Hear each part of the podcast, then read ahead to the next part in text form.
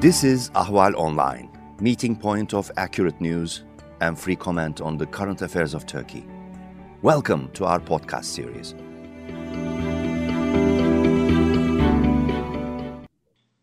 Hello and welcome to Old and New Turkey. Uh, with me, uh, the regular guest joining me uh, from Czechia, uh, Professor Gökhan Bacık. Gökhan, good to have you. Hi, hello. Also glad to be here. Let's continue the conversation. Old and New Turkey will always be on top of the agenda. Uh, now, of course, with the additional element of uh, the meeting having taken place in NATO summits between President Biden and Erdogan, and also between Erdogan and Mitsotakis, and uh, Erdogan and Macron, and the Brits and Germans, uh, etc. Um, you've been following this. Um, what uh, is your take on on the outcome of the, if any, uh, of this meeting? Well, uh, of course, I don't know the details of you know ongoing intense discussions between two presidents, but uh, we have some, you know, expert views. Also, we know how the, as particularly the Turkish uh, part is presenting the case to its public. My impression is that uh, Turkey is not happy about that meeting. Hmm. Uh, and this is also confirmed by the recent. Disappointed. Yeah, uh, disappointed. Not, not, having you know met the expectations. Yeah, that, that's the way. summit. Yes. Uh, because the Turkish tactic mainly was to persuade US by offering some secondary cooperation through secondary issues, uh, such as uh, you know management of Kabul airport or some other technical details. But whereas there are some serious or substantial issues, mainly U.S. support to Kurdish groups in Syria, uh, Turkish relations with Russia, mainly you know NATO in terms of such substantial issues, also, of course, democracy and other you know, relevant uh, topics, uh, I don't think Turkey has, uh, I mean, uh, has succeeded to get uh, what he expect, she expects from US. Mm-hmm. And also, uh, because of that, simply, Erdogan cannot, let's say, translate that diplomatic meeting with Biden as a success into Turkish domestic uh, politics, mm-hmm. which was the you know the usual pattern between uh, Trump, for example, and uh, Erdogan. Uh, what I understand is American side, what I feel, uh, clearly expressed to Turkish side that there are some uh, contradictions, or let's say divergence between two countries, and the American side also has given the strong signal that unless Turkey changes course of action vis-a-vis these substantial issues, it's not realistic to expect a change. Mm-hmm. Of course, in the meantime, we may have some cooperation over secondary issues, which is not surprising, even we have some similar issues between Russia and US on Arctic, uh, comparatively secondary. I'm not saying Arctic is not important, this is but not very influential. I mean, this is not something that affects the characteristic of Turkish-American relations. So that's why I feel Erdogan disappointed mm-hmm. about the meeting. Uh, and the second is beyond Biden meeting. When I read the NATO declaration, I feel that NATO is now giving some signals of going back to its conventional because there are many focuses on Russia and China, which means that Turkey may not be able to, if I may use that term, enjoy or abuse a gray zone between NATO and Russia. And that gray zone was possible mainly there was no organized NATO. NATO was perplexed, paralyzed because of the lack of American leadership. It has given a lot of opportunities to Turkey. Turkey mm-hmm. acted has been acting as a country cherry picking from NATO, from Russia. That Turkey has been a country which was in a position to cherry picking between NATO and Russia, it, it was mainly possible because of there was no strong American leadership between NATO. But now, as of the latest uh, NATO communique on the on the summit, we are informed that NATO is now going back to its let's say more conventional uh, track, which is critical on Russia and China, which will be also equally huge problem, headache for Erdogan, who is the master of using or enjoying those hybrid areas between NATO and, and, and Russia. I don't think NATO will be uh, equally tolerant to Erdogan uh, as it used to be in the last three or four years. Mm-hmm. Um, now, from Turkish side and American side, on the from the observer's vantage point, uh, now some observers now talk about a new normal in in relations. This new normal, quote unquote, may come to mean that, including Saudi Arabia and Egypt, U.S. relations with with, with those countries, uh, Turkey and the other two, will be special on more tangible, concrete give and take basis. This new new normal will be uh, less on on uh, basically values and uh, principles or uh, what one would call model uh, partnerships. Like you know, once there was a talk about strategic partnership about between Turkey and, and the United States, which no longer is, of course, given the um, given the course of uh, events having taken place. And uh, this new normal, of course, will be basically uh, while continuing to keep Turkey close to, to NATO, uh, stopping uh, the, the drift away, uh, Uh, and work on areas where US and, uh, and NATO can cooperate with Turkey.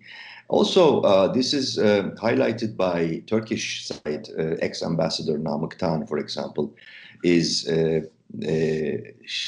expressing his disappointment as an experienced diplomat that uh, basically Biden put his weight on the, on the on the conversation, tete-a-tete conversation, basically standing firm on U.S. positions while leaving everything that uh, uh, Ankara is very delicate, sensitive about, open to negotiation, and also uh, uh throwing the ball to the Turkish side uh, for a perhaps a, a de facto timetable to to deal with uh, all these issues about S400s and, and the East Mediterranean, uh, perhaps also including democratization, back to democracy or human rights or rule of law, etc., etc. So this is, I think, a new era. Definitely, uh, the more uh, I think uh, uh, we will find out about it, I think these two uh, viewpoints will be uh, more and more confirmed. So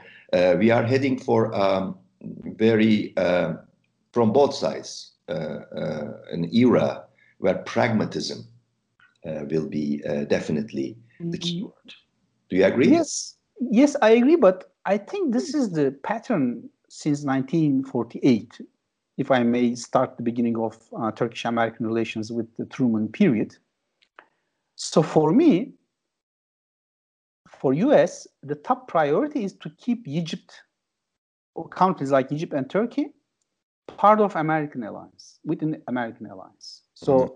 So the so if you believe that American strategy should be democratizing Egypt, it would be not only naive but not realistic, mm-hmm. given democratization theories. So since 1979, the American priority, which was also once confirmed during the Arab Spring, Muslim Brotherhood experience, is to keep Egypt within, let's say, uh, American uh, strategic pact. In other words, not allowing Egypt to become part of other side as it happened during Nasser period, for example, 50s, Russia.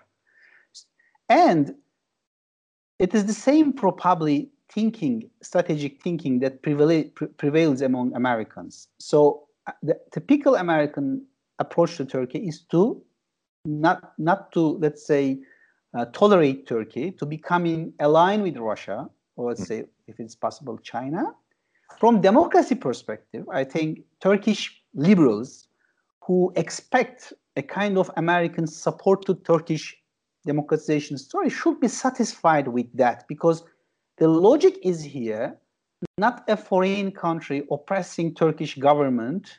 I don't think it is realistic given international system, given the nature of regime, but it might be also better for Turkey to stay within Western realm, hoping that it will help Turkey mm-hmm. to, let's say, revive democracy in the long term. So the, the reason is, Yavuz, we all know that democrat, domestic politics is now a function of foreign policy and, and perfectly in the opposite. So if there are authoritarianism in Turkey, it's mainly because of Turkish foreign policy, which was drifted away from West, get too close to Russia, the authoritarian club, countries club. So going beyond the jargon of democratization, if if recent developments succeed bringing Turkey back to the Western camp, even if we are not talking about democracy, it may help democratization in Turkey. Mm. Comparatively speaking, I wouldn't, as a as a as a student of international relations, correct to compare US and the European Union. If looking histor- comparatively in retrospect, there was a period when the European Union aggressively involved in democratization affairs in Turkey. Mm. But it was exceptional. From an American perspective, strategy, of course, I don't mean that America always ignores democracy, but America's perspective on Turkey has always been strategy first oriented. So I do accept that criticism about the last meeting, but I don't think it's surprising. Mm. I. I, think what surprised people was is the naive expectation, hoping that an American government, just like European Union soft power, speculating on Turkish democracy or trying to intervene. So I, if if we are to make a comparison between the European Union and the American impact on Turkish democracy, we should more imagine American impact as a systematic or structural. The expectation should be American impact on Turkey to keep Turkey along with the West. I hmm. think that's going to be great and enough for us. I see.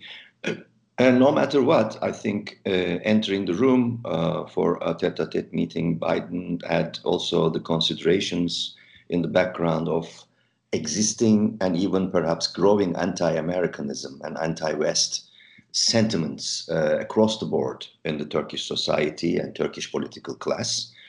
Um, and uh, also uh, now, even you know, before or after this meeting, we uh, definitely uh, should have an eye on how the output of this meeting will translate into Erdogan's um, pattern of behavior, but also uh, how it will um, translate into possible changes uh, in the Turkish politics, power politics. Uh, and uh, it's quite clear that uh, Erdogan, when entering the hall uh, to meet Biden, had almost nothing to offer, which is very unusual in Turkish foreign policy. Turkey always had some some trump cards, some bargaining chips, uh, some positions where it could really argue powerfully for, for its own positions in realpolitik. But now this was different. So, in, what's your take about uh, possible repercussions uh, of how uh, this tete-a-tete meeting will translate into Turkish power politics stage? Yeah, first of all, your point is important. Uh, Islamists uh, virtually destroyed all, let's say, leverage that Turkish foreign policy has traditionally uh, had. For example, uh, its strategic relations with countries like between Arabs and Israel. Uh, so Turkish foreign policy has no longer, you know, uh, such leverages vis-a-vis third countries. there is a point here we should emphasize Erdogan is not doing foreign policy only for national interest or security. They are still important, of course. Diplomats in Turkey, politicians do care about national interest. And in that sense, maximization of interest is still a pillar in Turkish foreign policy, no doubt. But we shouldn't forget Erdogan is an actor who is trying for a regime change in the country, which means he is also doing foreign policy in terms of regime change. So Erdogan foreign policy is a continuous, in a continuous bargain between conventional foreign policy and regime change, which means Erdogan needs a specific foreign policy to survive or at least to achieve its regime change in the country. And so far, anti-Westernism, particularly anti-Americanism, was helpful for Erdogan in that sense. Because if you are if you are in a walk from secular to an Islamist political system, as it happened in uh, many countries, including Mursi's Egypt or Iran after the revolution, logically you should be anti-American. But the question here is, uh, forced within between now NATO and Russia, I'm skeptical if Erdogan is going to continue that. This is the, so we should wait to see that. I mean, because Erdogan may also react in a very negative way, realizing that there is no longer chance in the Western camp for Turkey. So he may this time stick to a very radical anti-Western rhetoric, which happened even during Ecevit period, for example, in, in 70s. So it's not unique to Turkey. But I think Erdogan is going to wait for a while. Uh, the second point is, let me say my personal uh, observation about Turkish public's views on foreign policy. Uh, I think Turkish public's view on foreign policy is a fraction of state. So it is very easy to change it. That's why if you look, if you analyze, you see that there are continuous fluctuations in Turkish public's view on European Union, on Cyprus, on America. So this is mainly because of Turkish political culture where people believes that foreign policy is above politics. It's something like a national or a kind of metaphysical realm where we should follow, uh, including opposition, by the way. Mm-hmm. So Turkish public is anti-American because of Turkish government. Remember, Turkish public was immediately transformed into pro-Armenian or quickly anti-Armenian, or About remember the discussions 10, years ago. Yes. And, and, so this, so I, I, I, I think we must be very skeptical about Turkish public opinion on foreign policy, mm-hmm. not domestic elections and so forth. Of course, there are some fixed items such as what they think about Palestine or Azerbaijan or Cyprus, but in general, I don't think we should take them serious. So it's up to Erdogan or political elites.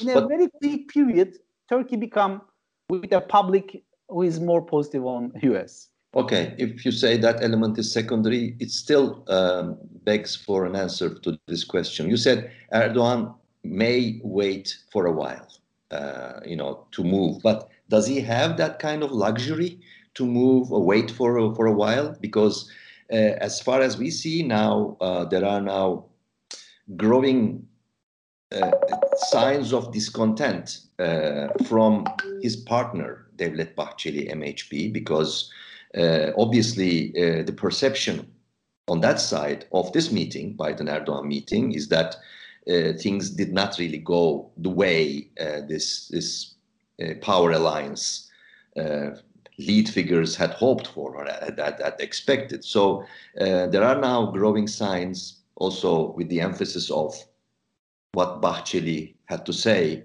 the other day, uh, you know, in, in a subtle way, uh, you know, warning, warning Erdogan uh, that, um, you know, uh, the, there are some things that are not acceptable or will not be acceptable. So wait for a while, maybe a luxury if you think that uh, yeah, it's a luxury. This is a, this is a, a vulnerable, this is a vulnerable power structure uh, do we see sort of a rupture point ahead uh, based on this? Well, first of all, it's very luxury because of mainly economy again. Uh, so time is not working for Erdogan. Time is eroding clarity. As long as he's not able to solve economic problems, time is not working. So what is the the uh, Bahçeli or Nationalist Action Party? I think I think technically, no, I don't think there's a problem with content ideology because it's a rentier agreement. Everyone is paying the rent of coalition to uh, Bahçeli in exchange for a lot of opportunities or state tenders. A lot of nationalists are appointed to state. So Erdogan is a good, let's say, rentier. I don't think he's postponing the rent. He's paying on time every month. So nationalists are happy. They are fulfilling Minister of Education, Minister of many other ministers. The problem, I think, for ultra nationalist party is they are losing a lot of votes and supports in the meantime. Mm-hmm. So, so interestingly, uh, so so from from one perspective, it's good to be part of the coalition, which you are not responsible, but enjoying the opportunities of running the state.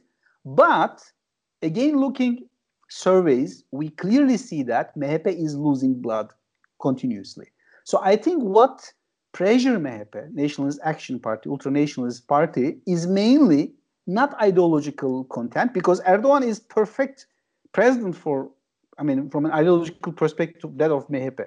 I don't think they have any concern about Erdogan in terms of Kurdish issue, in terms of secularism, in terms of whatever it is. But the problem is that has with some costs, and mainly MHP may not be able to get 10%. And we know it also from another perspective. They are in a program of changing the or amending the election law to help MHP also, as well as to, to, to, let's say, to prevent opposition getting high scores. So for me, MHP is unhappy because now they are becoming if I may, victim of coalition, the victim of coalition, because uh, at least Erdogan has a charisma independent of that party, his party. So even if AKP is performing poor, Erdogan has some sort of ability to survive. That's a good point. I think so. Uh, waiting or time is luxury for Erdogan, uh, unlike uh, three or four years ago. Mainly, he's not performing good in economy. But in terms of his it's his alliance with uh, Nationalist Action Party. The problem is, I don't think there is an ideological uh, problem between AKP and the ultranationalists. The problem is, uh, ironically, a nationalist party has become the victim of coalition with Erdogan. They are uh, continuously losing uh, social support based on surveys. Looking at surveys, we see that. There are many reasons for that. One is uh, Erdogan has a kind of charisma which can survive independent of his party. And still there is no alternative to, let's say, Islamic alternative to national uh, AKP. But when it comes to nationalism, nationalist politics, there is an alternative to Nationalist Action Party, which is good party. So uh, nationalist voters have now two clear options, at least alternatives, unlike AKP. And that is putting a lot of pressure on, on MHP. Otherwise, I don't think, to repeat, there is an ideological problem in terms of substantial issues such as the Kurdish problem, authoritarianism, and many others. Mm -hmm. And uh, maybe uh, we should end with two uh, uh linked questions. Uh, one is, of course, uh, we see another pattern now, given the squeeze or pressure that Erdogan finds himself in, not only from his partner, but also in general, uh, because uh, the uh, election, announced election time, regular election time is approaching.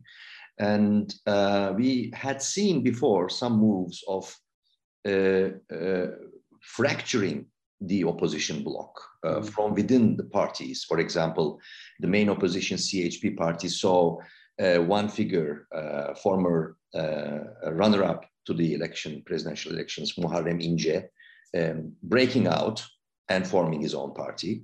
We have seen also uh, from MHP, Nationalist Party, Ümit Özdağ, um, popping out again, uh, basically uh, copping out, I mean, uh, from the party.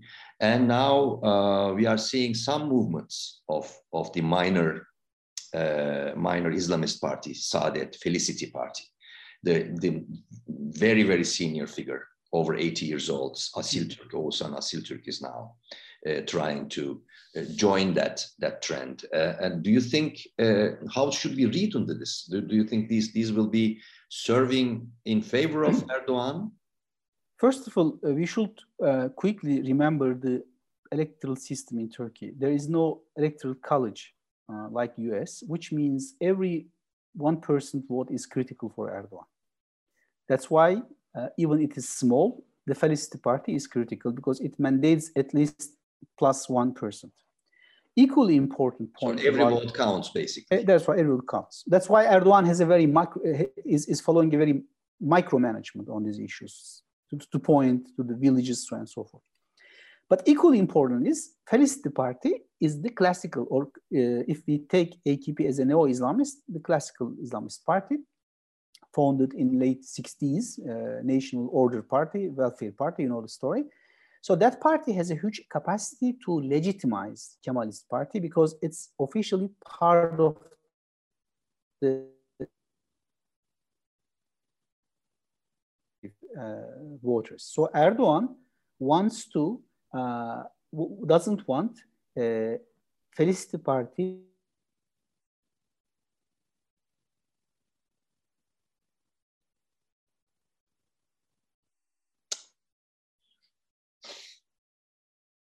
He is appealing to to şu anda okay.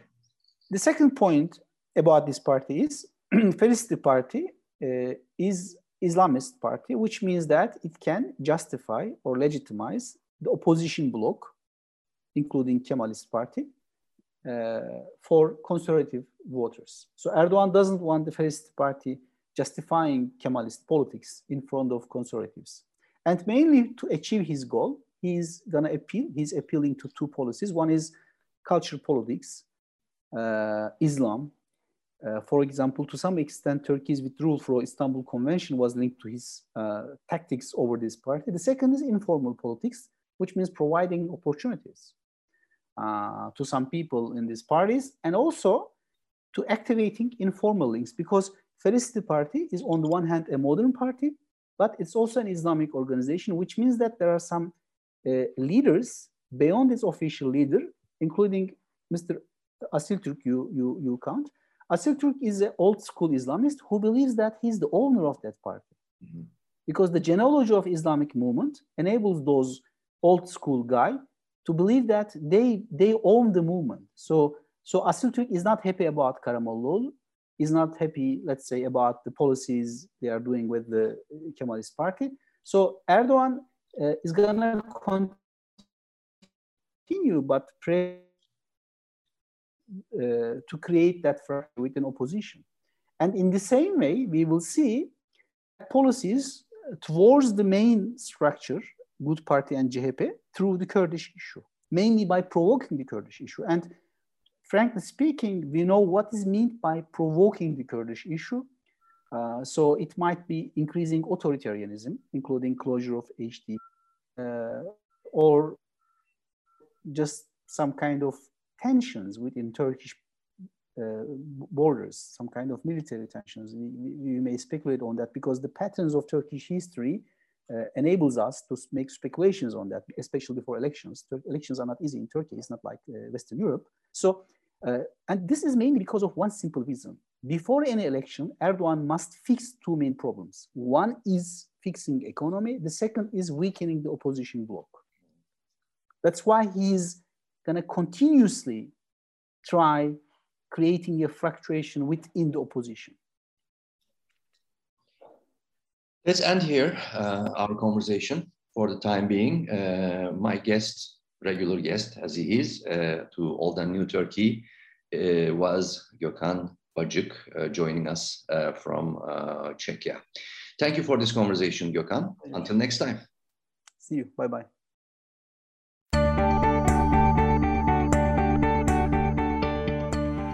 You can follow Ahval News Online podcast series through Apple Podcasts, Spotify, YouTube, Google Podcasts, SoundCloud, and Spreaker. All you need to know about Turkey is here for your ears, mind, and attention. Thank you for listening to our podcast.